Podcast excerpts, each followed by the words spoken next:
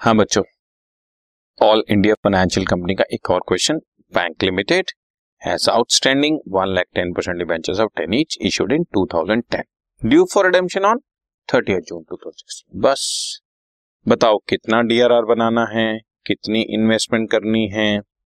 ठीक है कुछ भी नहीं करनी all India banking financial institution है। और at the time of redemption debenture की जनरल एंट्रीज पास कर सो so, मैंने लिख दिया बच्चों no DRR is required DRI is required so ten percent debenture debit to debenture holder debenture holder debit to bank दस लाख रुपए की हमने ड्यू किया। दस लाख की डिवेंचर थे बच्चों।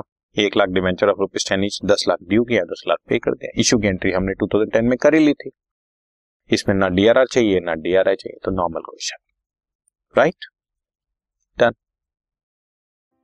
this podcast is brought you by hub hopper शिक्षा अभियान अगर आपको ये पॉडकास्ट पसंद आया तो प्लीज़ लाइक शेयर और सब्सक्राइब करें और वीडियो क्लासेस के लिए शिक्षा अभियान के यूट्यूब चैनल पर जाएँ।